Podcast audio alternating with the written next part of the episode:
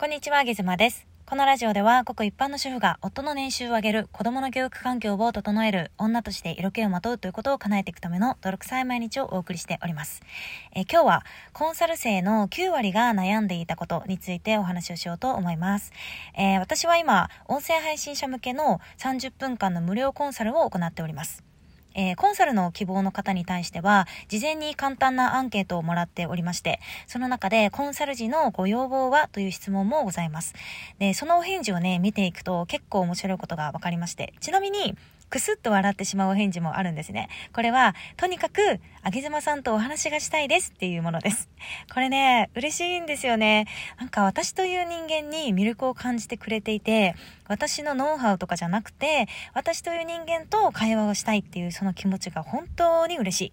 もちろん、どんな動機の方でも大歓迎でございます。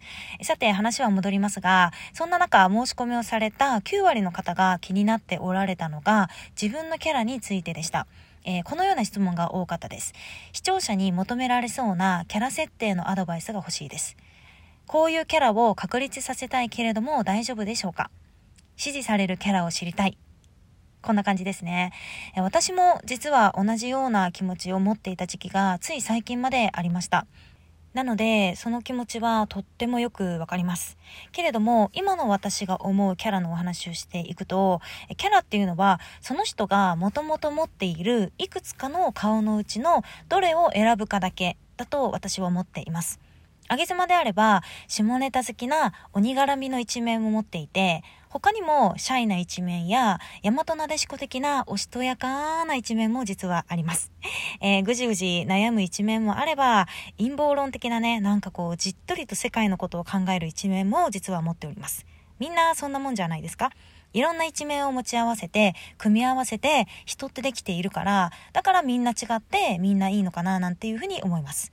個性って人それぞれあるのが普通だし、それが面白くて魅力的なんだなと私は思っています。なので、キャラはその人が持つ一面、または2面、3面を掛け合わせてみて、他人に分かりやすいように、それをただただ大きく見せるだけだと私は思っています。その中で、じゃあキャラってどこの面を出していけばいいんですかっていう話なんですが、結論何でもいいと思ってる。何でも素敵じゃないですか問題は、それを見せようとせずに隠そうとしていたり、プラスして偽っちゃったりとかをしているから、外から見てインパクトもなければ、何か違和感を感じるのだと思います。人って違和感に敏感だよね。あ、この人なんかおかしいとかってたまに私も思いますよ。そこら辺のセンサーは意外とみんな敏感だと思っています。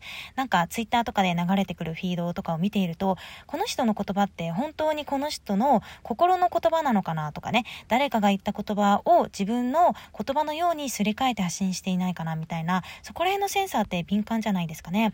なので、コンサルで私が行っていることは、その人が持っている一面にまず気づいてもらって、その一面って実は素敵なんだよって、隠さなくてもいいんだよっていうことを伝えています。それだけです。それを全力で30分の中で行っているだけでございます。なので、この30分間は私は全力でお相手の方に向き合うし、1日に何回もコンサルはできません。もうヘトヘトでね、疲れちゃう。お相手の方に集中して、どこに素敵な一面が隠れてるかなって、時としてその一面は本人は隠そうとして、がっちり鍵をかけていることも多いので、もう洋服を脱がすような感じですかね。はい、1枚脱いだね。はい、次の1枚脱いでいこうね。手伝うよ。はい、上手に脱げた。素敵だよ。って感じでね、えー、服をどんどんどんどん脱がしていきまして、最後はブラジャーを外し、裸にさせることが目標でございます。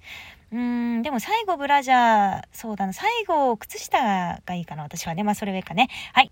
えー、受けてくださった方の感想などは概要欄のノートに貼っておきますので、もしご興味があれば見てみてください。ちなみに今月は残り2名とさせていただいております。えー、もしご希望の方はお早めにどうぞ。皆さん、洋服脱いでこうぜ。